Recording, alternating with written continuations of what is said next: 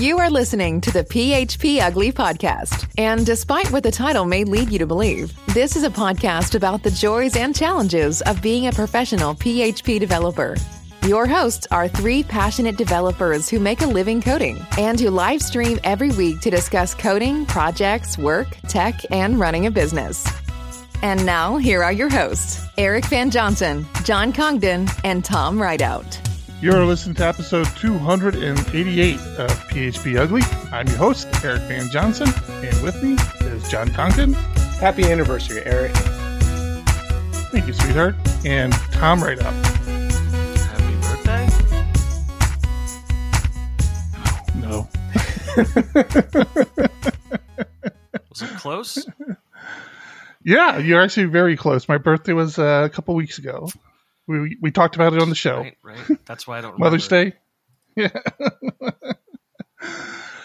No, it's my wonderful wife and my 33rd wedding anniversary. Jesus. I have physically been with her than I have longer than anybody else in my life, including my own parents. I mean, like, obviously, I've been related to my parents longer, but I only lived with my parents for like 20 years. And wow, we 20 have years? Now lived together. Wow. Yeah. I was 17 and GTFO. Well, first couple of years weren't up to him. Yeah. Yeah, the wife and I been together, been through some shit too, man, I tell you, but we're still here. It's nice. I have to be honest with you, and it's messing with my head hard. We've talked about it on the podcast before. But for those of you who haven't heard, I had a speech impediment growing up as a child, and it was very pronounced. And I know I still have a speech impediment, and I know I have a very unique way of speaking because people always say, "Hey, this moment I heard your voice, I knew who you were," and I take it as a compliment. But I know in the back of my head because I talk weird, especially certain words. So for me to do this every week, especially at the beginning, was just such a Herculean effort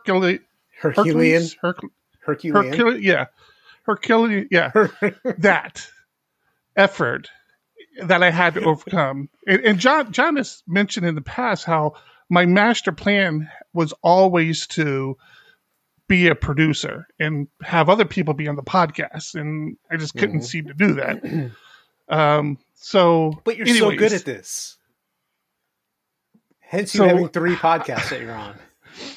I had an appointment today with a physician, and one of the things that came up was some issues I have with hearing, and the fact that actually relates.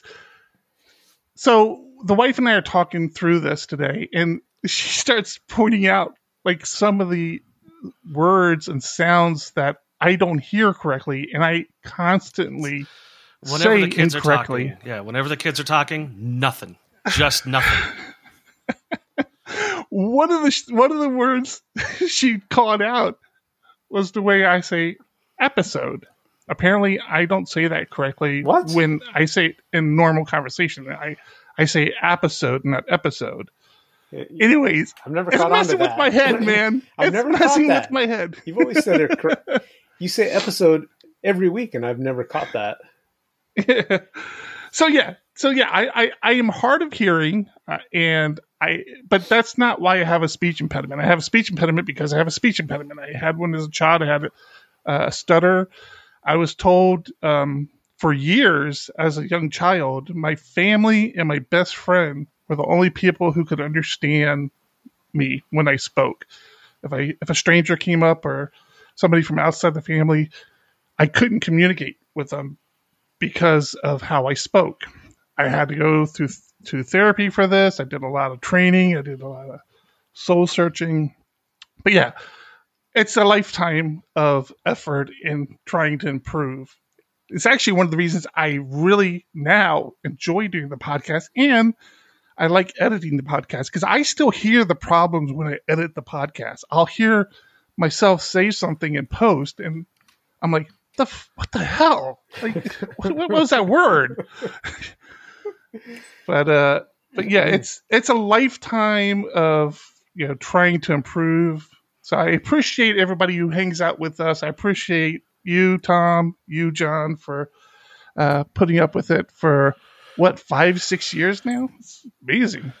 Well, and it's the Eric, easy joke to go to, and we never do. So, and Eric, I appreciate you putting up with me missing out on scheduled meetings. Thank you.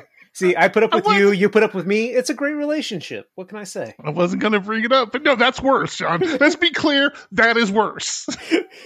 So Eric sends me a message.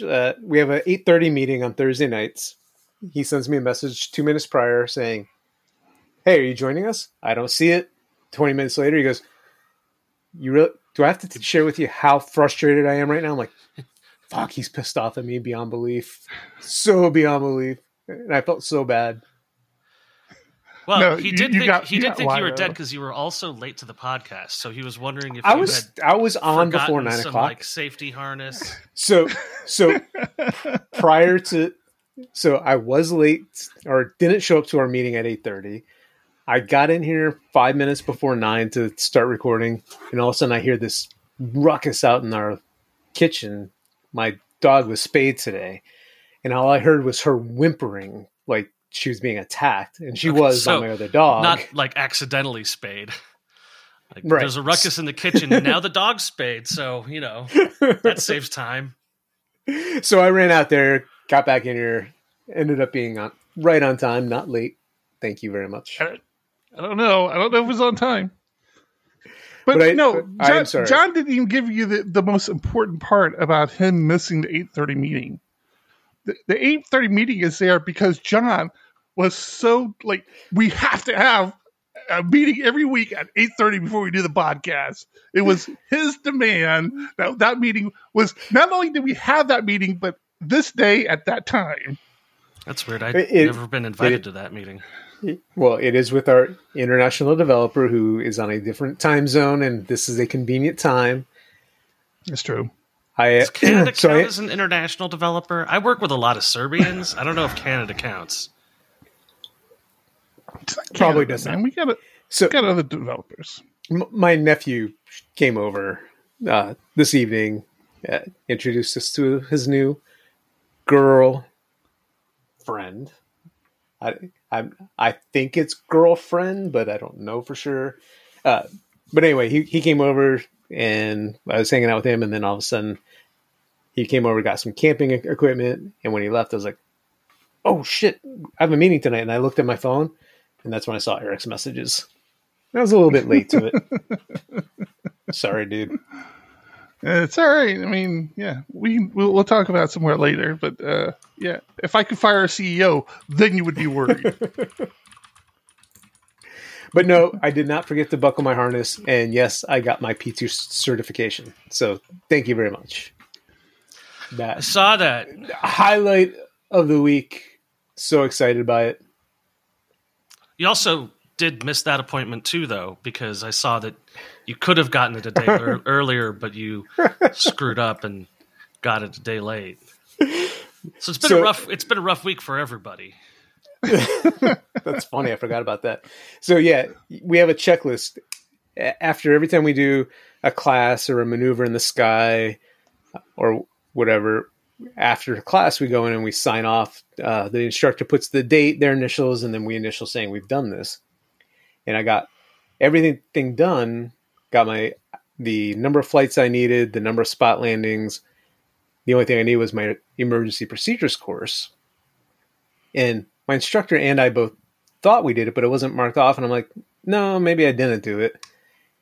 So Tuesday we get there. I got way more flights in, way more comfortable. And then at 4:30, the winds kind of died down. And he's like, all right, let's go pack up. I'm like, hey, can we do this? So he was gracious enough to do this part of the class, and it's only a 20-minute presentation. As soon as he brought the first slide out, I'm like, shit, I've done this already. I've seen this episode. And then he's like, you needed it. You're sitting through it again, because there are two other people in the class that did need it. So I'm like, all right, I'll hang around and go through it again. And then I had to jump off a stool into the grass to do a parachute landing fall. And I ended up having to do it 3 times because it turns out I can't roll to my left. I can't. I'm like, is there a story there? No, no. What's that? Zoolander. I'm like Zoolander. I can't turn left. Really?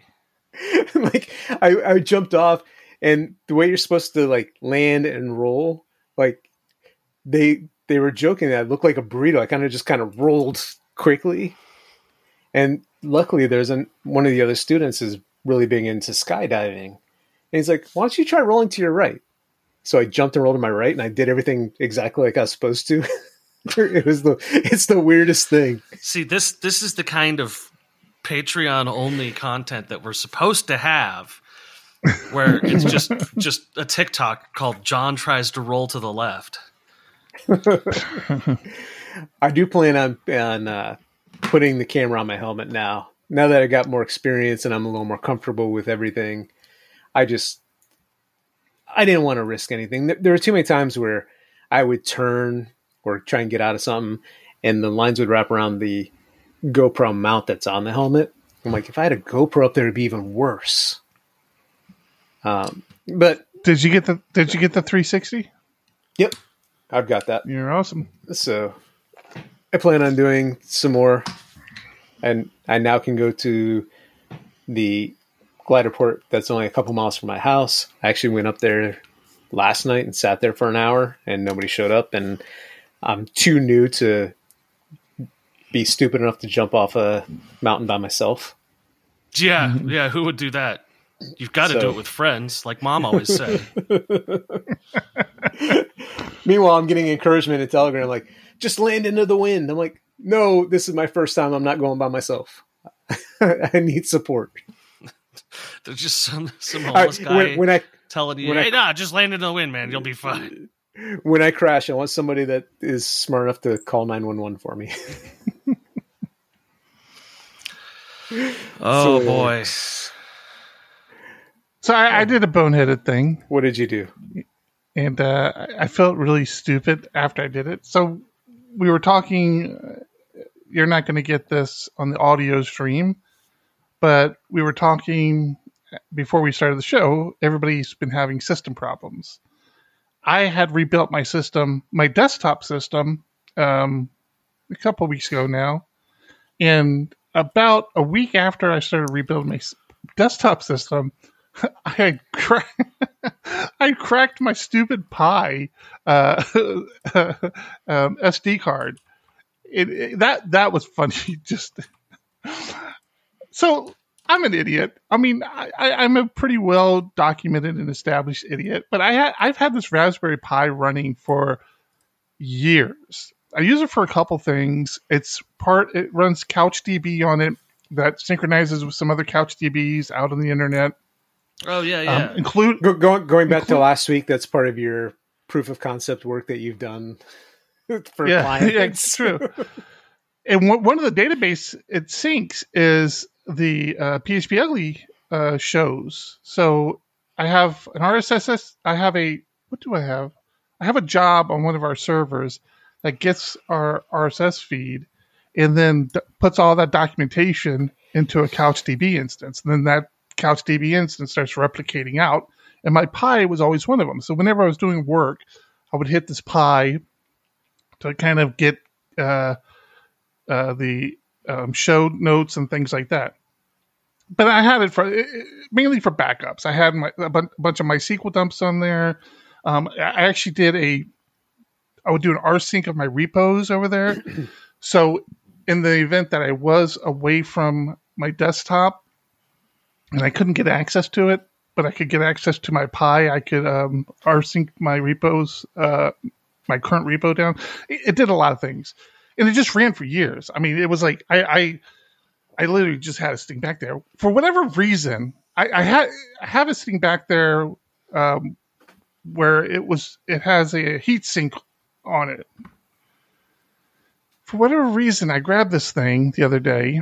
And I'm like, I have a case for this. I should try putting it in the case. So I take off the heatsink, and I'm trying to put it in the case, and it's still running, mind you. Like, I don't even bother to unplug it. I just let it run, right? So I'm trying to put it in the case, and it's just not quite fitting. I'm like, oh, that thing back there, and I'm looking over it. I'm like, oh yeah, that must be a little tab that has to click in. So I like jam it in there. It was the freaking SD card. It just snapped in half. And I'm like, oh. I'm like, that's so. When you say jam, you jammed that in there. That wasn't like you didn't try to nudge it there. You didn't jelly it. I haven't even gotten to the idiot part yet. That's just flagrant stupidity there. But what was really funny is I'm like, So I'm sitting there holding it. I'm like, I wonder if that killed it, or maybe it just like cracked the case, you know? So I'm trying to SSH in. I'm like, it's not SSHing in. Like, yeah, I think it's dead. I turn around and look, and the little SSD card is smoking. I'm like, I didn't even know they could smoke. Like, what the hell's that thing smoking for? Never let the smoke out, ever. That's a bad call. So I say all that to say that I had to rebuild my Pi. And I decided, you know, I've gotten a lot of experience with Pis over the years, and there's been a lot of advancements broke at least one with, of every model with the OSs. So I know Pop!_OS had a version of their desktop for Pi. I don't run it. I don't run the desktop. It's typically a headless install. At least with the Pi OS, I know how to do the headless install. I've done it for years now. But I wanted to try something different, and I was thinking about going with the Pop, but like a lot of the articles I was reading, a lot of people have been using Manjaro, which is the distro I was thinking about putting on my desktop when I did my rebuild. And I'm like, nah, I'll stick with Pop. But a lot of people talk about the Manjaro build for the Pi. I'm like, all right, let me give that a shot. So I install it. It runs really well. It's based on Arch. It's an Arch distro. So I'm learning a few of the commands and how to do the installs. And I have it running for a couple days. I'm like, wow, I'm liking this. And I got to say, it seems a little quicker. I did install a GUI desktop version just because, I don't know, it does have a minimal version you can install, but I wasn't comfortable enough with knowing all the Arch commands that I thought I better have a GUI there just in case I need it. So I went that way, and I ran it for a few days, and I'm like, all right, this is perfect. I'm actually very happy with this. I'm going to stick with it. I want this to run off a USB drive. And back in the day, that was always a problem with Raspberry Pis and having them boot from a USB drive. Well, it turns out today, it's simple as hell. Like, you literally just plug in a USB drive, and it will boot from the USB drive. There's like no more jumping through hoops anymore. So I'm like, wow. I'm like, that's great. So I get the bright idea that I'm going to DD my SD card to my USB drive so I don't have to reinstall everything. And if for those who aren't Unix and Linux people, it's what's that? Duplicate disk, DD. Yeah, I think it's just cloning. It's cloning of a disk, a device. So I'm like, all right, yeah. And you can actually do it to like snapshot your disk as well as a backup. So I'm like, and I've done this a ton in the past. I used to DD servers over SSH as a method of backing them up. So I'm like, all right, this is great. So I know all the commands. I kind of know how to do it. I do some internet searching just to make sure I'm not missing anything. I'm like, okay, perfect. So there's two main things. There's IF, which is the input, and the and OF, which is the output. So you're basically saying, all right, I went from here to here. So you really want to make sure you have those disks correct when you're doing it. And which I assume you did. Right. I double-checked. I triple-checked. I'm like, all right, everything's perfect. All right, this is exactly how I want it. And I start to... I'm getting ready to run the command. I'm like, oh, shit, let me just check one thing. I just want to make sure this one thing's right. And I unplug both disks, and I check what I need to check, and I plug it back in, both disks, And I had already written out the command, and I hit enter. And I sit there and I watch it for a second. I'm like, I wonder. And I check, and the fucking disk assignments reversed. So now I was cloning my USB drive to my SD card, and I just lost that entire rebuild. I'm like, son of a bitch!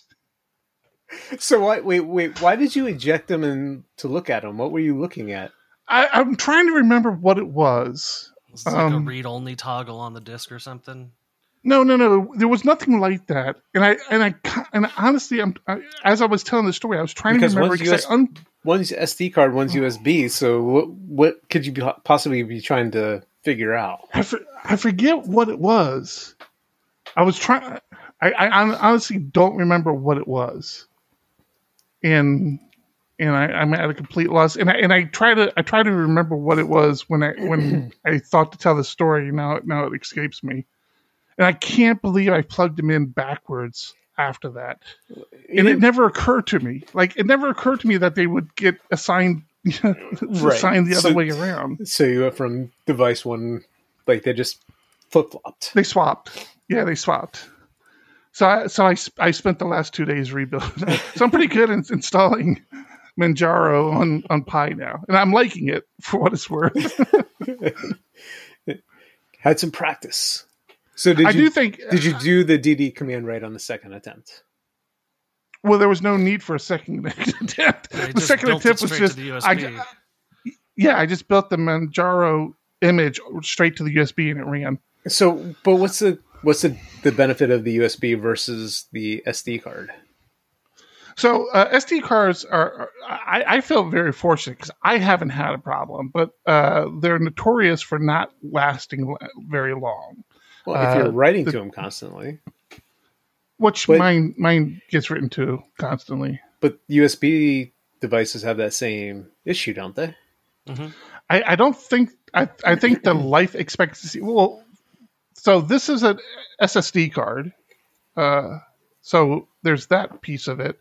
But I think the life expectancy for the USB drives are like 10 or 20 times longer than the SD card from... what I remember reading. It really depends. But the other thing is USB drives are faster read writes. Oh, so it's a USB drive. Space. It's a USB drive, not like a thumb drive.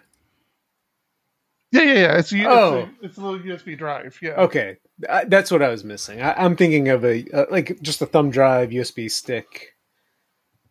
Oh, interesting. Oh, yeah. When you were saying that, yeah, no, it's a whole drive. So, but it also requires more power. So where I used to be able to power it off of like any USB-C plugin, I noticed that with the drive attached to it, it needs that USB cord needs to have power attached to it. It can't be like plugged into a computer or something.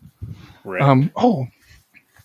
Yeah, that's interesting. Because I used to, if you remember, one of the things I was using that old image for before I busted it for your iPad. Yeah, I could plug it directly into my iPad and then SSH to it over that. I need to test that with the Arch distro and see if that works. But more importantly, if the iPad will be enough power to power it. So yeah, that's interesting. That's something I need to test. I don't know the answer to that one yet. Probably not. So I'm assuming it's an external drive connected via USB. It is. Yep. Which also gets its power from the device. So it's not, there's not a separate power supply for the drive. It all comes from the USB. Yeah, I doubt your iPad is going to be enough. Yeah, probably. And that really might be enough of an argument to keep a SD card image handy. See, now you get to practice your DD command again. That's right. Congratulations. Get it right this time. Oh, you got it right. Yeah, I did. This is reversed. That's almost as bad as the RM RF / Yeah, because you can screw that up so bad. Yeah. Yeah, but that's kind of recoverable. DD is not really recoverable. No, yeah. Once that DD starts, it's over because it busts that partition table and yeah, oh, your host. Yep. Tom, how was your week? Oh, man. I made pickles. Is that what this image is about? I was wondering. Yes, this is a picture of my jars of pickles. I did not have work this week. It's been really wonderful. You know what you should do, Tom? You're from Southern California. One of the things I love are the spicy carrots. You should do that with pickles. Make spicy pickles. Well, these are a little bit spicy. These don't quite have the kick that they're going to have. This is my first attempt at pickling anything. This is just a refrigerator pickle. So you decided to pickle pickles. Not sure where that could go wrong. It's got lots of stuff going on in it. I might have overdone the garlic a little bit much. It still smells like garlic in my house. But you cannot overdo garlic. I don't think that's possible. You say that. I'll send you some pickles.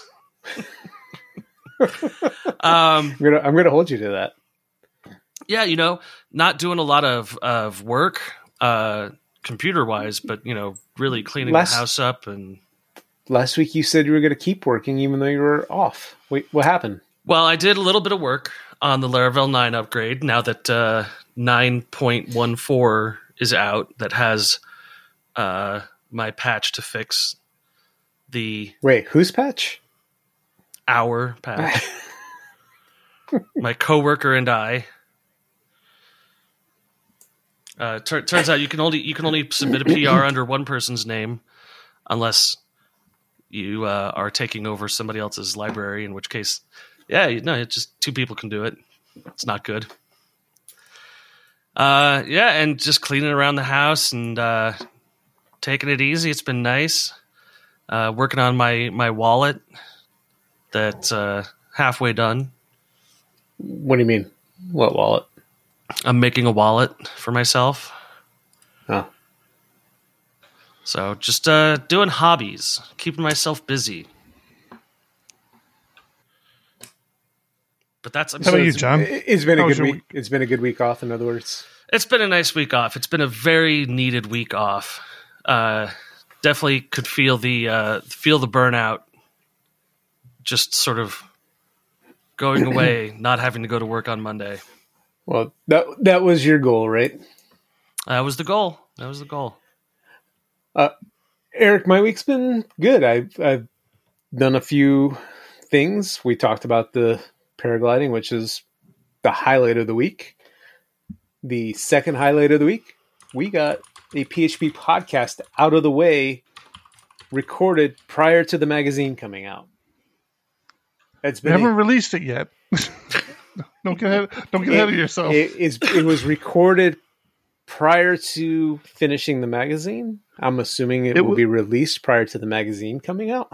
It will probably. I'm gonna hustle and try to get it released. I might try to get it released tomorrow, but it will definitely be released this weekend. Yeah. And the idea behind that, in case anybody's wondering, is it gives subscribers a reason to listen because they can kind of get a sneak peek of what's coming in the magazine, and we'll see how it works out. I mean, John and I are really kind of goal from the beginning was what it was supposed to be, and it just never became that.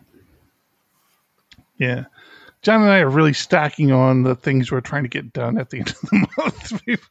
I mean, it's just like we don't have enough shit on our plate. Let's pile a few more things. But I agree with John. I definitely feel like this was always the goal of that podcast, is to have it released before the magazine was released. So, yeah. So I was excited to get that done. Had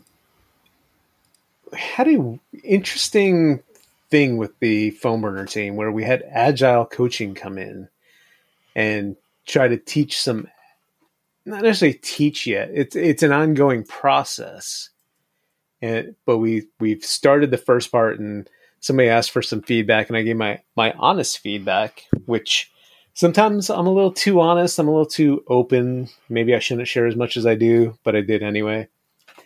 And it just seemed like a very long presentation to say, we're going to work with you. We're going to try and work with your team and find out what works for your team, but we're not going to tell you what to do. It's like, thanks. Appreciate it. Good job.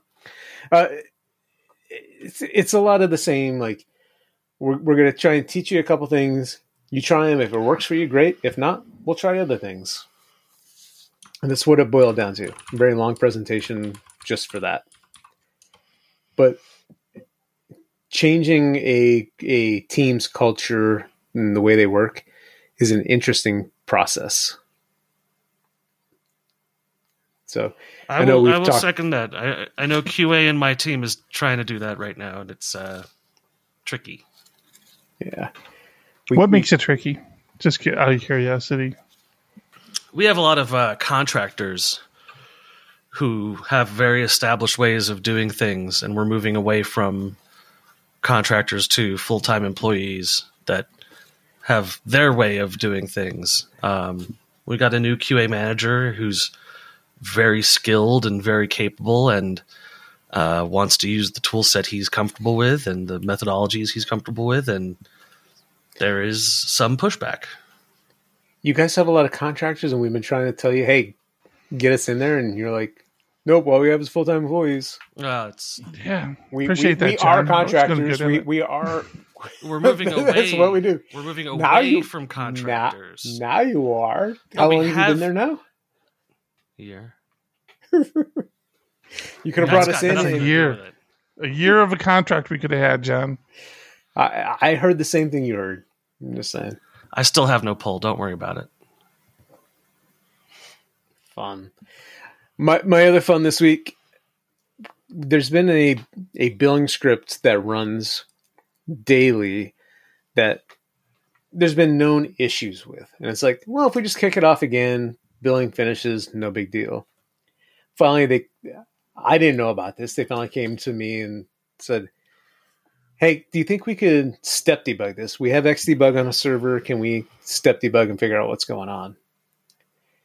And it's like, sure, let's try this out. This started Tuesday or Wednesday. And it's like, you get one shot at it. You run the script. It's got to run X number of transactions or attempts to transactions. And it either finishes successfully or it doesn't. But the really weird part is the script doesn't fatal error. It ends with the logging. So once you get out of the loop, there's a log entry that happens. Everything happens perfectly, except you're expecting X number of transactions and you get X minus whatever. It ends prematurely and you don't know why. So it's timing out. We get in there. No, it's not timing out, because that would be a fatal error. That would be something in the error log saying, hey, this took longer than, and it's a CLI script. There's no timeout. It's not a timeout. You get past the point of, you get outside the loop and you still get the log entry. So it's definitely not a timeout issue. We start step debugging and we come up with one theory. We're like, it might be the connection, like, almost like you're saying, the connection to the database times out. So as you're looping and you're fetching the next record, it returns false. Now I know how Eric feels. I just said that. But that wasn't it. That's the funny part. That was the first thing we came up with. It wasn't it. We put logging in. Everything's fine there. The next day we come back. We step through and... we think we have it. We run it today. It finishes all of them successfully. So we didn't get to the failure point that we needed to get to. But I think this is a problem with Active Record. And we're using a really freaking old library that we've been trying to get rid of, but it's so hard. It's so embedded into the code base. But the Active Record itself stores the result ID, and there's a lot of global variables in this library, and it's a pain in the ass, but it's, again, legacy, very ingrained into the software, so getting rid of it's hard. As we're fetching out of the database, we clone the object so that you can work on that object alone and not affect the original, which makes sense. But now we're thinking the cloned object somehow erases data out of the global variable namespace or variables. Yes. And it's frustrating and it's annoying, and we think we know what's going on. Did you look up what cloning? Did you look up what object cloning does in PHP? We know, we got it. I understand what it does. It says very explicitly does not clone properties of an object. No, it clones everything. It's a clone. Yes, it does. Yes, it does. Trust me. We use because of this fucking legacy database, we use cloning more than we want to use cloning. So you can't mess with me on cloning. I get it. I'm just going to throw this in our Discord. But it remains references. All the data is still there. Right, but it's not even a reference. So if you're still, but it's not a reference. This isn't a reference. The way this stupid library works, it's an ID. There's a number. Whether it's a reference or not, it doesn't matter. When you free an object, when you get rid of it, it calls an unset on a global variable that unsets a reference to the ID, that number. So it unsets it on both of your cloned objects. No, it unsets the global variable. Nothing to do with the object itself. It's global variables. Don't use global variables because they're nasty, and we all know that now. But again, this library was written for PHP 4 and has been bastardized to work on PHP 7. So that's the joke I was trying to get you to make. It's not a joke. It's reality. No, it's a joke. We're stuck with it. That is so hilarious. But it's annoying that it doesn't happen every single day. So we go to test it today and it doesn't fail. And it's like, you failed the past 2 days when we wanted you to fail, and we had semi-theories, but nothing concrete. And then like yesterday when it happened, we're like, we think this is it, but we need it to happen one more time to be sure. Yeah, it's and then today we run it and it doesn't happen. It's frustrating as hell. It's Schrodinger's reference.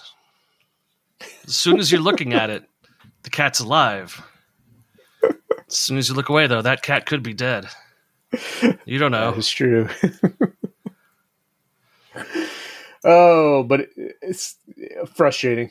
So frustrating. That's been my week. I mean, that was the ticket that we fixed in Laravel 9 was that the cloning was happening in a place where it was returning a query builder object instead of a model. And so it was populating the model with all of the pivot table data, which if you have a pivot table that has an ID, overrides the ID of the model and gets it wrong. So cloning is a pain in the ass. I won't ever use it.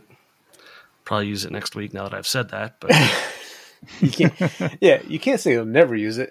Active Record is just, it's a design pattern. Whether it's a good one or not is another story. It sure does smell.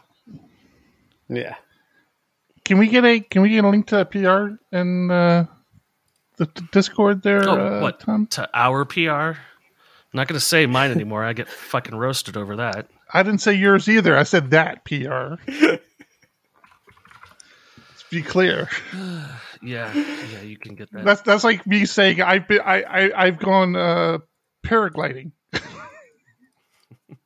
which you should totally do. Come hang out with me.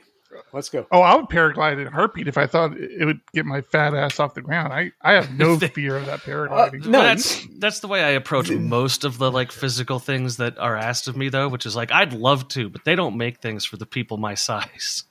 Exactly. You think that. I bet if you ask, they take up some big people. Does this parachute come in a moo-moo? I would totally. I used to bungee jump a lot. Oh, there was back in the day when bungee jumping was all hot. There were a bunch of bungee jumping places here in San Diego. I love that stuff. Paragliding. I want to go skydiving. I mean, I would do that. I think in a heartbeat as well. But yeah, paragliding definitely is right up there. I would, if I had an opportunity to do that, I would probably do that one. See, I want to skydive as well. And the funny thing is, this week sitting in class, there's somebody in my class that says, "Yeah, I just went skydiving," and eh. Like, I feel like that's how it would be. Those like guys it would assholes. Be, it well, would be, it would be one of those things. Like, I feel like I've lived so long, I've built it up so big in my head, and I've seen too many movies where I would expect it to be like this, you know, like long fall thing, and but no, it'd just be like a gush of wind blasting my face, and then a parachute releasing, and. I can totally, but you got to do it. You got if you have an opportunity to do it, you got to do it. So we talked about it, and people have this like the free fall is fun, but a lot of people love the under canopy time. But then you're falling under a canopy, you're floating around, you get to look around. So you have that rush of the free fall, you get into the canopy, and then you're just kind of relaxed falling. Paragliding is that with control, so you can kind of maneuver where you want to maneuver. So I wouldn't compare the two so much. You can go that way if you want, John. But no, this wasn't me. This was somebody else in my class saying that because they were a paragliding student, when they went skydiving, it was more of a meh type of response than, oh, I love this. Yeah, I made that mistake myself in the past, and I still do it. I don't say it nearly as... I rarely say it. My wife will say it more than I do. But... I played baseball for a very long time, even in adulthood. I played. You do say that a lot. Baseball leagues. Because of that, it is hardball. So that's the thing that would blow a lot of people's mind. Oh, you're playing fast pitch hardball? It's like, yeah. So because of that, everybody that I knew that played on any softball team wanted me to play softball with them. And it's very much kind of the same situation you're describing, John, in the sense that, like, to me, it's two different sports. But it's like I understand that they're, like, based on each other. But, like, softball, I couldn't play competitive softball. I wouldn't want to play competitive softball. Like, softball, to me, is something I would love to go out and do with friends. But I couldn't take the game seriously. That's what you shouldn't say to softball players. Don't say those words. Not until you've done both. I've played on softball teams with the people I work with and friends, and that's how I feel like it's meant to be. But like, you get these competitive softball players, and I'm not at that level. Like that game does not, and it's not the same as baseball. There's a lot of nuanced differences that both the softball and baseball player understand, and I just couldn't. Like, I had a lot of competitive softball player friends who wanted me to play with on their team, and I just couldn't do it. And they would be offended, and I understand it, but didn't change the fact that I'm not doing it. So if I find out you can go tandem, you'll come out and tandem. Oh, I would. Yeah, I'd do that. I mean, again.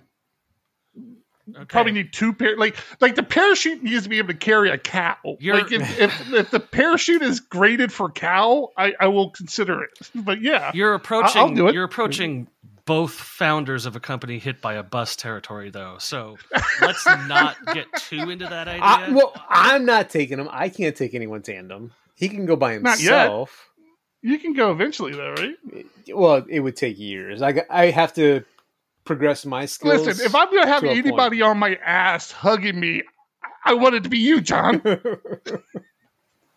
Yeah. Don't worry, though. He'll just be late showing up to it. That's true. Well, not usually. So very rarely. We've had an interesting week for security vulnerabilities. And one of the best things you can do to handle security vulnerabilities is check your exceptions with something like Honey Badger. Honey Badger transforms you into a DevOps hero by combining error, uptime, and cron monitoring into a single easy-to-use platform. Stop wasting your time tailing logs and deploy with swagger. Visit honeybadger.io today to level up. Thank you, Honey Badger. So I have to ask a question, John, before we went on our little paragliding softball tangent. You were talking about this issue trying to track down a very rare and unique bug. Yes. Would you take any different approaches now, just out of curiosity, maybe based on some information you have? You would think I should. Logging is so important. Having all that information available to you. And if you had access to a magazine that perchance had an article about rare and unique bugs, that would be a good place to start. Wouldn't it, though? Wouldn't it be a good place to start? It's funny because I think you mentioned this last week, and I had just previously done my round of proofreading for the magazine. I knew you hadn't, and you're talking about this issue. I'm like, oh my God, read the magazine. Jesus Christ, read the magazine. So we have an article coming out in for June from Edward Bernard, who talks about how to track down rare and unique bugs in your code and why you want to do it. And what John is talking about is the exact use case that he's kind of profiling in his article. Stuff that you can't replicate, that rarely happens, and nobody really understands why it's happening. He explains to you how you capture that and allows you to do some debugging. So check it out. It's fascinating because I love Ed's articles. He goes back to his early days, back when he worked for IBM and other companies, and how you had so little memory back then. We have the luxury of gigabytes, sometimes terabytes of memory at our disposal. And back then, what did he say? 64 megabytes that he had in. But the chip manufacturers had a way to store like the last 1,000 calls that were made, so that you could get a stack trace of what has happened, so you could know every event that had happened, trace through, and try and recreate the issues. It's a fascinating read. Really is. So Tom was going down a path around security. We had a very interesting security exploit in the PHP world and the Python world. And the simplicity of the hack is just beautiful. Ridiculous. It's so dumb. So the person who did this hack was doing it for educational purposes. He wasn't trying to be malicious, claiming not to be malicious, and explains how he does it. He had a script running, and let me make sure I can remember all the steps. But so let's worry about PHP. He did something very similar with Python, but we'll focus on PHP because that's the world we're in. He had a script running that would scrape through Packagist, look for repos that return a 404. So basically, the repo organization is no longer available. He would then create that organization under his account, and then what the script would also do is see if the email associated to that package was available, if the domain for that email was available to purchase. So basically, the developer had abandoned the domain as well. And if it was available for purchase, he would purchase the domain, set up an MX record, create the account that was associated with the package, and then trick GitHub into transferring over to him.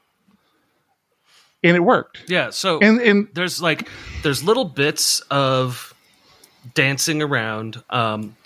One thing is that it wouldn't let you create a package that had been archived. So if the person's GitHub account was abandoned or deleted, but the original package had still existed as an archived package, it wouldn't let you just overwrite that existing archived package. And the trick he did was to rename his account to a random number of characters, create the package in his account, and then rename the account back to the account he was trying to hijack. Yeah. Well, initially what he did was he just created a new release, but he realized that a lot of dependencies would not automatically upgrade to the new release. So he did what Tom just said, which is kind of this like workaround for being able to release new code into the existing release by this back and forth that he did. Yeah, and the result of this hack was basically just stealing AWS keys out of ENV files and sending them to him. That's huge. It is huge. It's absolutely huge. It could have been any key that he wanted to steal. I mean, for Laravel, if you just steal the secret key for the whole framework, then you're in trouble. So did they get the entire ENV file? Or what were they getting? How were they getting AWS keys? That's the thing. The people would have to be storing. So they would have to be storing it in there somehow. I don't, that by itself, I would imagine would be a vulnerability, but I don't know. Cause you don't typically store your .env file in your repo. No. But package, when you install the package and then run it on a system that does have the ENV, it would just send the ENVs over to him. And the PHP ass. Oh, library. That's right. You're absolutely right. I apologize. Say that again, Tom, for clarification. I forget. Once you update your system, you update your composer package. It pulls in the new modified version, and then when you run that on production, it sends over all your production ENV values. Now, in this case, he was only looking for AWS access key in your ENV file, or AWS access key and AWS secret key. And then he sent them over to a Heroku endpoint that he had spun up for this purpose. But still, I mean, this is a supply to your point, chain issue. Anything in your .env file, Twitter API keys, your database information, all that is getting sucked over. And yes, this is... That reminds me of another article written about supply chain vulnerabilities in the PHP Architect magazine. In Security Corner. What? I didn't bring it up by accident. So actually... Yeah, you did. I think so, too. I got a question. I haven't read what you've posted here. So could this have been avoided... based on your deployment practices, like if you have a CI environment where you build everything, you do all of your composer install without a production ENV value, and then that gets deployed as artifacts to a server, that would have avoided a lot of this, right? Nope, I don't think so. Well, I don't think so because it's the code running in the package. I thought you said on install. No. The library that you're using here is compromised, making it a full-on remote code execution attack. Anything that he could start querying the database and dumping tables if he wanted to. Gotcha. If you're using the methods that he has made vulnerable. If he's expecting it, as soon as that library that's compromised gets called. He can do whatever he wants. Now, he might have to know something about your system, but Laravel being the big thing, it's not hard to grab the DB credentials out of Laravel's ENV right now. So you can really do whatever you want. Now, as far as mitigation goes, when I am updating a package, I'm doing it for a reason, and I'm only updating that one package. My lock file stays the same, and the composer lock file has a checksum verification against the version that's pulling from GitHub. So that's one methodology. Another methodology is entirely running your own vendor directory as part of your code base or as part of a separate code base where But then you're not getting the updates for that library. You're not, but you're also not getting the updates that compromise your entire system. And this is the problem with supply chain vulnerabilities and the problem with Composer. And dependency responsibility, too, with having too many dependencies. Fun fact, I want to put this out there real fast. That supply chain article by Eric Mann was, I forget what release. It was World Backup Day, whatever month that was. March 2020. Happens to be the free article for that month. So that link should be coming into Discord, and when it does, you can click over there and you can download that article today, Understanding Supply Chain Security. Thank you to the people at PHP Architect for bringing you the information that matters before it matters. Those people, whoever those people are. Assholes. So one solution to this is signed packages, so that the third party who is producing these libraries has to sign them, so that just random code that's going out isn't random. They are signing off on it and saying, I approve of this release. And that's a big thing that everyone's talking about in the NPM space, because NPM got plagued by this, 20 times last year? But wouldn't that, in this scenario, and I'm not saying you're wrong, as a matter of fact, one of the biggest hiccups I had on my rebuild of my system was I do signed commits, and I, for the life of me, couldn't remember how to configure my system to automatically do signed commits. I even went back to PHP Storm thinking, okay, let me just use PHP Storm because I got to get this commit done, and it wasn't working either. It was time to generate new keys anyway, so I went ahead and did that. But back to this story. In this instance, that really wouldn't have fixed this, right? Because he could have created a new GBG key because he had access to the domain and everything. So, but if you're expecting a signature for a package in a previous version and the new version does not match the signature, but the public key is on. But the public key is on Packagist, isn't it? And then if he has access to, but you can't access to your how could a regular developer rotate their key then? Because you're supposed to rotate the key. There are methodologies for that. But that's not the point. If you're signing your commits, the public key is on Packagist, right? The public key is for verification. You still sign with your private key. Right, but where's the public key at? Follow my reasoning here. Right. My logic. Theoretically, the public key is in your composer lock, and it compares the new incoming version with the old version. Or there's ways of setting up. That's different. Yeah, it's not a solution. And I'm not saying it's a solution. I'm saying it's another hoop to jump through. But if the developer's computer gets hacked, that doesn't help you either. This is just supply chain vulnerabilities are going to be the more common way that all of this shit goes down, and auditing change logs is really the only thing you can do as a developer where you see a new version 5.11. Now that wouldn't have helped in this case because it wasn't a previous. I was about to say that, but well, not only that, but the issue of dependencies, you know? Yeah. So my point being is, if they had the public key in something like Packagist or another service, now they have access to the domain, they can easily change the public key. But you're saying, I've installed version 1, I've saved the public key at that point in time, I upgrade.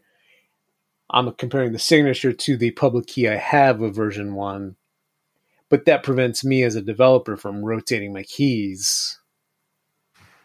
That and Packagist and Composer need to have security ratings for all of the libraries that are involved. If you're pulling something from Composer and there's no GitHub account that this vulnerability can be used against, then it needs to throw up a big red flag that says verify your code security because this account can be compromised easily. I mean, he's outlined how he created the tool to give him the two most popular libraries to do this against. And that tool is going to be run by someone else, hopefully a gray hat or a white hat, who just fixes all of it, possibly even becomes a component of GitHub, how to manage this kind of supply chain vulnerability. But GitHub was not intended to be a source of truth for every developer in the world pulling in 1 out of 1,000 libraries that they're running for their system. There are huge holes in the supply chain that need to be resolved in order for this to not happen again. And one of them is not relying on GitHub. As much as I love GitHub and it works great and it does all this fancy stuff, publishing to Packagist should not just be a link to one of your GitHub releases. It should be something else. And Packagist should not. What do you mean? What do you mean it should be something else? When you publish to Packagist, you should have, there should be checks in place to verify that you're you and that this thing is what you intended to push. Mm. I mean, in my office, we have code reviews. But when you write something like an update to Laravel or an update to PHP AS or whatever, there's no code review process. You just say, like, send it out, sail it. And once it ships, it's shipped. Maybe Packagist should be implementing some kind of code review stuff. Or, I mean, it's... We can sit and try to come up with a billion solutions, but the problem is that this is a supply chain attack and there's going to be a lot more of them. And I think a lot's being made out of the fact that this is an open source supply chain attack, which, yes, that's true. But what is it now? Yeah. Well, in the fact that this can very easily be done in proprietary environments as well with less visibility. So it's like the attack that happened with the PHP core and somebody imitating one of the developers and trying to get some code pushed through. That got caught because of its visibility. So, yeah, I just feel like I always get a little defensive when things are like kind of categorized as, hey, this is a problem with open source. No, it's not a problem with open source. It's a problem with development and how development workflows work. But yeah. Well, so interesting question for this guy who did this hack though. Is the Justice Department going to go after him for hacking hundreds of web servers? And the big news this week about that is that no, the Justice Department has decided that if you're a white hat or somewhat gray hat, if you're a good faith security researcher, even if you broke the law in your research, they're not going to prosecute you. They're not going to try and send you to jail, which is a big move forward for companies that have to do this kind of work. Hold on. Roger says he agrees with me. Yeah, let's move on. Timeout. Yes. We're going to put him in timeout. He's obviously drunk and should not be on Discord. Just want to point out someone agrees with me this episode. We're not saying we don't agree with you. At least I'm not. Sorry, time check. Where are we at with time check? I think it's time to thank our patrons on Patreon. Nice. Look at that beautiful formerly animated... It's kind of animated, semi-animated, somewhat frequently, infrequently animated. This is what you can expect from Harry Mack at the end of the show. kind of stuttering a little bit, yeah, or completely stopping. No, it'll. Now I happen to know for a fact that everybody on this list are not current Patreon supporters, and I'm going to find out who you are because I need to dump the list again and rebuild this screen. Whoa, what's happening? Getting real fast. Apparently a tornado has hit. He went from calm and soothing to, oh my gosh, cover your heads. Get out of the way. But yes, thank you for everybody who's been supporting us. Some people on this list have literally supported us for years. Little contribution. As a matter of fact, I think it's probably time we send out some stickers again because we did get a good amount of new people in the last couple of months. And you know what? We have a new logo that maybe I need to order stickers again. I thought we got like boxes of those stickers. Oh, did we? Did we already get stickers with the new logo, John? I will look. I'll let you know. Yeah, okay. Maybe everybody needs to get new stickers. And if you don't, if everybody doesn't get new stickers, it's because John shot me down. So I'm the good guy; he's the bad guy. Just remember that. Yeah, that's probably true. And our long-term supporters, we need to come up with a little something extra for some of our long-term supporters, huh? I couldn't agree with you more. a little something, something. We'll figure that out. Free tickets to PHP Tech? No? Did I talk too soon? Yeah. Wow, that's going to get cut from the final episode. Jesus. I didn't say that's what it was. I was just throwing it out there as a suggestion. Yep. Now you're going to make me look like the bad guy. That no. That's my goal, man. I always need a bad guy. No. Now, I got some news this week. No. I got some news this week from our Discord channel. Wait.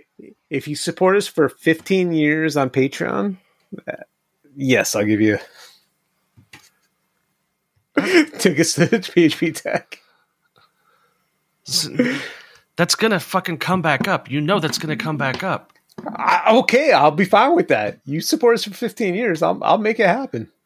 You're going to have to send Buttery tickets to Japan. Buttery, if you support us for another 10 years from now, you get tickets. Buttery, I think send me some hotel information and we'll talk about Tech Japan in 2025. That's what I feel like. Yes. That's when you'll have the headspace. COVID will almost be over. 2035? What? 2020, 25. It's 22 now, right? So I'm giving us like 3 years. Don't you know 2025 is the year of the monkeypox? The Rising Sun PHP Tech inaugural. I don't know. Year. The Setting Sun PHP Tech conference sounds better. Yeah, like, don't hold us to that. He doesn't know what he's talking about. Hold us to it, Buttery. Hold us to it. We have a number of elder care homes in Colorado Springs. Colorado Springs has great medical care and everything, but the names of these Alzheimer's care homes, they need to stop with this creativeness that they think they have, because it is not funny. Oh, come on, share. Like Setting Sun memory care, or like it's all this like, so you're about to die, but we built like a little thing for you to die in. It's terrible. Faded Memories elderly home. Oh, that's terrible. You just want to keep reminding him, hey, you are on your way out. Yeah. So let's not get too comfortable. Just come on in, finish out your days, and move on. I got some news from Discord. Discord.phpugly.com. That I'm amazed did not show up on our Trello board here. HP has teamed up with System76 for a new Linux laptop. Where'd you see that? What? So, did you put it in Trello? There's now. HP is going to be launching a Linux-based laptop preloaded with Pop!_OS. What? It's the see now. I thought I totally thought we've been saying this for a while that Microsoft was going to buy Ubuntu. I thought Microsoft should be looking at System76 now because it's a complete supply chain for them. So this is interesting. I hope this isn't the beginning of the end of System76 and them making the hardware, because it's not only that they make hardware and hardware designed for Linux, but they open source as much of the hardware as they possibly can. They're very good stewards of the open source community. And I really hope this isn't them trying to say, okay, we want to get out of the hardware business. Listen to this. No. It's built around an 8-core AMD Ryzen Pro 7 CPU. Just a monstrous CPU. With 16 gigs of RAM, upgradable to 64 gigs, and a 1 terabyte NVMe. This is the CPU that AMD is saying is gonna hit 5 gigahertz, which is just incredible. So all I know is 64 gigabytes sounds like a lot, but all of a sudden you throw up two things at it, and all of a sudden you're out of memory. It's like, how throw one Chrome does that happen? Yeah, one instance of Chrome and one Harry Mack video, and it just starts chugging. Yeah, it's like, how? That's so much memory. How is it? anyway, go ahead. John, how many cores does your machine have? Like, maybe I'm reading mine wrong. Should be I don't know. How are you reading it? I think I have 32. Oh God! No, that can't be right though. No, what is that? You guys have the Threadrippers. The Thilio R2. So you have a command, or you might have a command. You might need to install it. Neofetch, neofetch. I do not have that. And you do not do an app install of that real quick. But I think I have 32 cores. Let me go to System76. I am falling so far out of touch with hardware and understanding hardware. I just look for the biggest numbers and order them. You know, it's absolutely horrible. I used to understand this stuff. Yeah, you are a terrible person. So just neofetch. Yeah, neofetch, all one word. So you just run that. Oh, crap, did I just give you my ENV files? Yes, it just sent me all your ENV files. That's the weirdest password. Yeah, I'm telling you. Yeah, I'm telling you. I think I have a lot of cores. Like, no, threads. It must be threads. They're not cores. They're threads. Yeah, threads are different. There's like 8 threads per core. I don't know. What okay. Where are you looking at? What CPU do you have? Under the CPU? It says CPU right there. My CPU is AMD Ryzen 9 3950X, and it says 32 after that at 3.5 gigahertz. 16 core. 16 core. 16 core. Okay. Yeah, we'll just say mine's. So I don't understand. We'll say mine's the same as yours. Yours is bigger, isn't it? That's what she said. What? I got envy. I got so envious. So John and I worked together last Thursday. We worked remotely together, and I still have my MacBook that I take with me when I work remote, and I just SSH into my desktop. John got a System76 laptop, and my God, is it beautiful. It's light. It is so light. It is smaller than my MacBook. Light. Yeah. I don't know how well you have that one spec'd out. Man, I was very envious of that laptop. I don't know how well it's working for you, but feeling how light it was. I don't work remotely enough. I need to work remotely more to get everything installed on it. But I had it up to speed enough last week when you and I worked together to actually get stuff done. That was the first time where I've really sat down and used it for work. Like I've had it off and on. Like I took it on a plane with me, but it didn't really use it. I didn't use it. And what laptop was that again? The Lemur Pro. The Lemur. Wow, that thing was nice. It felt so a little like after having Macs for so long, it feels plasticky. Cheap, right? Yeah, exactly. Yeah. It's not. But it kind of has a plastic feel, kind of cheap. But it's so light though. Yeah. Oh my God. Yeah, I definitely like that part of it. And we're gonna work together more, right? Coming up, and that is the idea. You show up. So I don't know what it is about Eric's animosity. Like rubs off on me so easy. It's just like I start getting real insulted by it. Yeah, I felt so bad. My nephew is in the Navy. Haven't seen him in a few months because he switched to nights.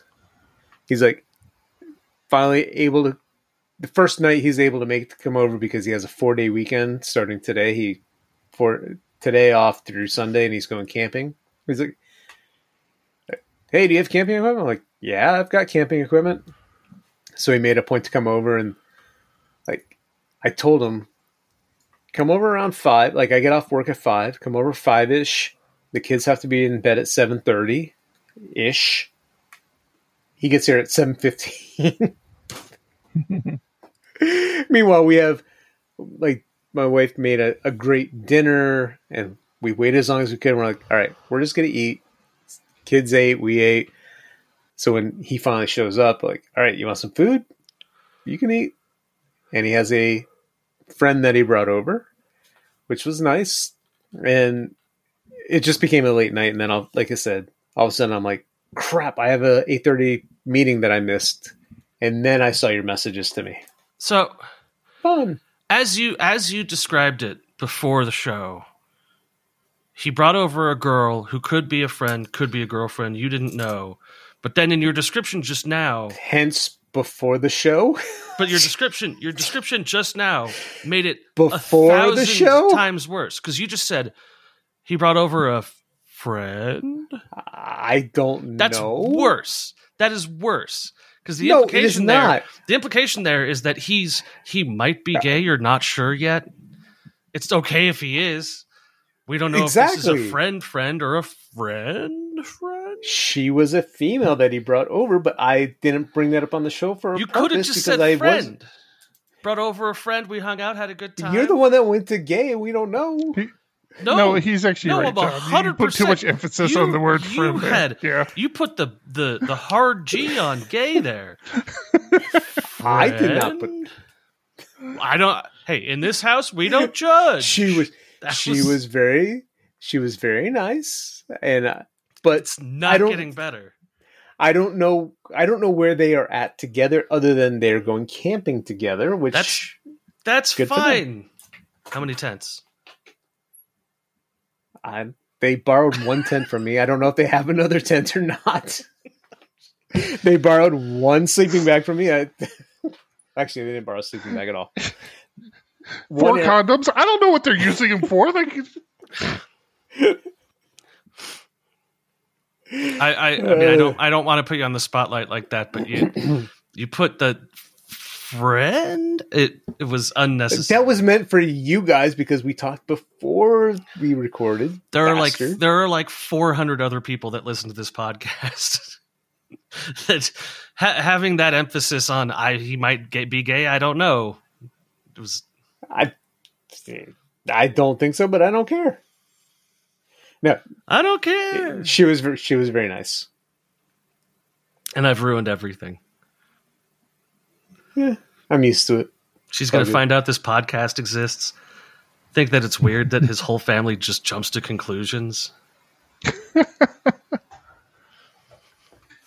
I'm curious where they're at together. I'm just kidding. She will never find out this podcast exists. Don't say that, man. I have found out so many people listen to the podcast who I thought would never listen to the podcast. It's really...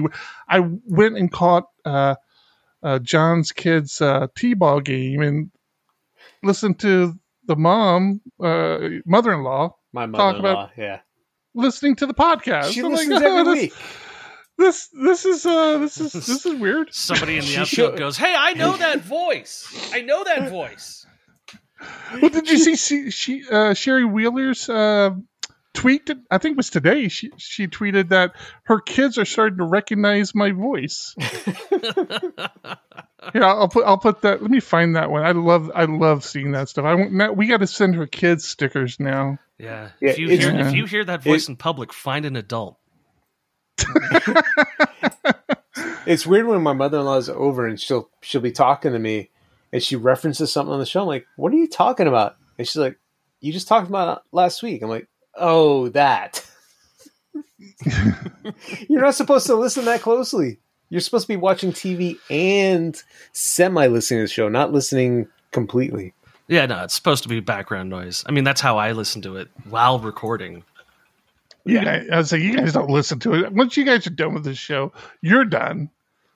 You're done. I could be putting things in here. You guys never listen to the show. Not that it hurts me or anything, but I listen to it like 4 or 5 times. I edit it. I listen to it post-edit. And then listen again post-edit? Yeah. Mental health is important. You're obsessed. You should stop whatever it is that you're doing. Well, from that tweet now. I want to close out on some good news. Okay, let's hear it. 8.2, which is going to be feature frozen any day now, is still managing to improve upon the build for build performance. It's not like it's a significant percentage of anything, but PHP 8.2 is faster by most standard PHP benchmarks than 8.1. And we're getting more features. This is the direction I want to see it going. And, you know, whoever is the release manager should be very proud. Whoever isn't should go to hell, Tom. Go to hell, Tom. To be fair, you didn't put your hat in the ring this time.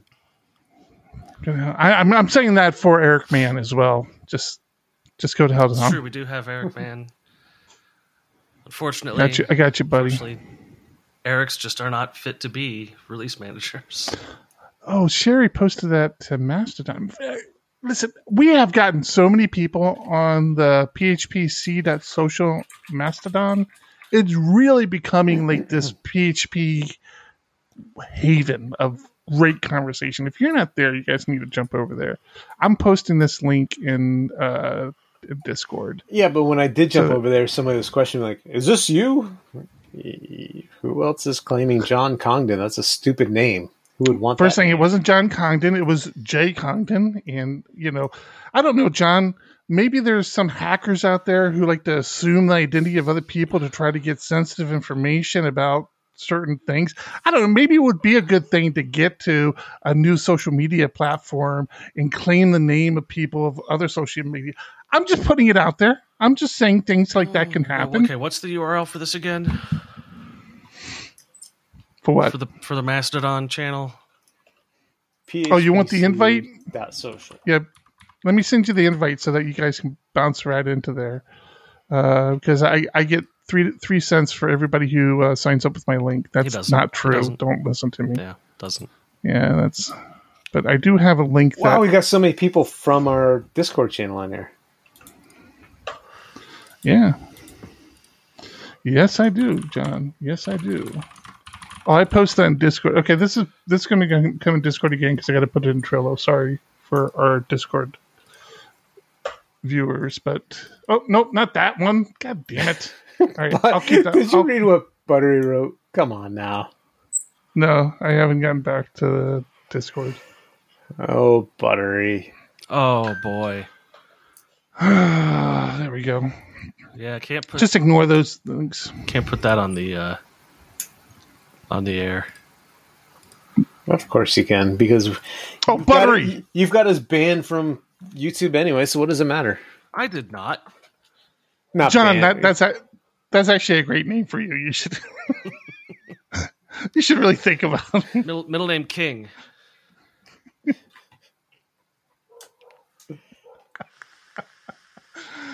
Oh, for the audio listeners, I'm sorry. You think I haven't heard that one before, and the other one, my nickname wasn't Trojan and in high school for nothing.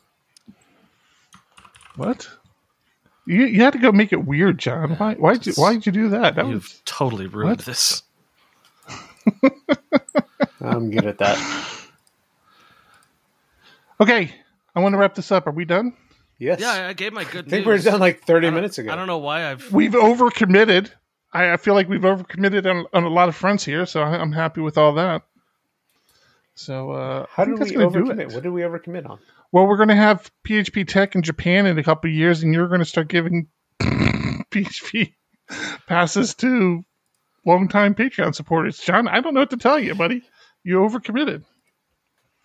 And maybe we'll get new stickers out as well. Maybe. We'll see. All right. I'm signing checks. My ass can't cancel. Can't cash. Can't whatever. Yeah, just push the early bird to 1 week before the event, and you'll cover the expenses. Yeah, we'll be fine. We are in the planning process of PHP Tech. By the way, I'm not keeping this secret. It's not going to be a secret. We're putting it out there to hold our feet to the fire and get it done. And we are planning, and we are looking for corporate sponsorship. So if you work for a company that's willing to give us a sponsorship, it's really going to help us with our planning process. That feels targeted explicitly at me. I'm just saying, if you have money, send it our way. You know. Oh, just a few extra pennies here and there, like man. But really, I can't be more serious. We joke around a lot. We need some. This probably won't happen without some good corporate sponsorship. John and I are taking it as far as we can with the funds that we have, and I promise you, we are not going to give up. But we are going to have to get some big donors to kind of help us get it across the finish line. So if you work for a company, sponsors, you get something out of it. Donors get nothing. Sponsors get something. Well, let's stick with donors then. What's wrong with that? Sure. Good point. But if you work for a company, if you know somebody who works for a company, if you have a friend of a friend, if you go to church with somebody who works with somebody who knows someone at another place, please get those connections working for us. We really, really need it. And I appreciate it. I sincerely appreciate it. From me, from John, from everybody at PHP Architect, we appreciate it. Okay, that's going to be it. Episode 288 is in the book. I'm Eric. I'm John. I'm Tom. Keep it ugly. One, two, coming off the top, y'all know how we do. Listen, I'ma drop a freestyle you can cherish. I'ma send a shout out to the host named Eric. Yo, he's never on some average shit. You know Eric, he stays loud and passionate. I'm about to break it down for y'all with the clever song. Yo, shout the host named Thomas, cause he's never wrong. Yo, shout to John, you know that he's smart and quiet, unlike my freestyles, which cause a riot. I'm about to do it like this, cause the people love me. Shouts out to PHP, the ugly. It's called ugly cause it's not professional, but I'm about to come through and bless it with style. So let's do it when I'm spitting. I perfume the room. Yo, the segment of the show is called Doom and Gloom. That came from Thomas. Yeah, can nobody go beyond this. I get the mic and then I'm about to keep it like a promise. Yeah, and y'all know we fill them up with anguish. We talking about the PHP, the programming language. About to break it down, no exaggeration. What do y'all do for a living? Web applications. Okay, I can dig it, my words spray tight. They're getting together on the Thursday nights. Yeah, when it comes to rhyming, you can call me the new dude. I spew true lyrics while y'all broadcast on YouTube. So let's get it, you know my lyrics are major. All up in the comments, they got plenty of haters, but they doing what they doing. Keep it ugly, we ending every show with the saying it's lovely. Let's go. Yeah, come on.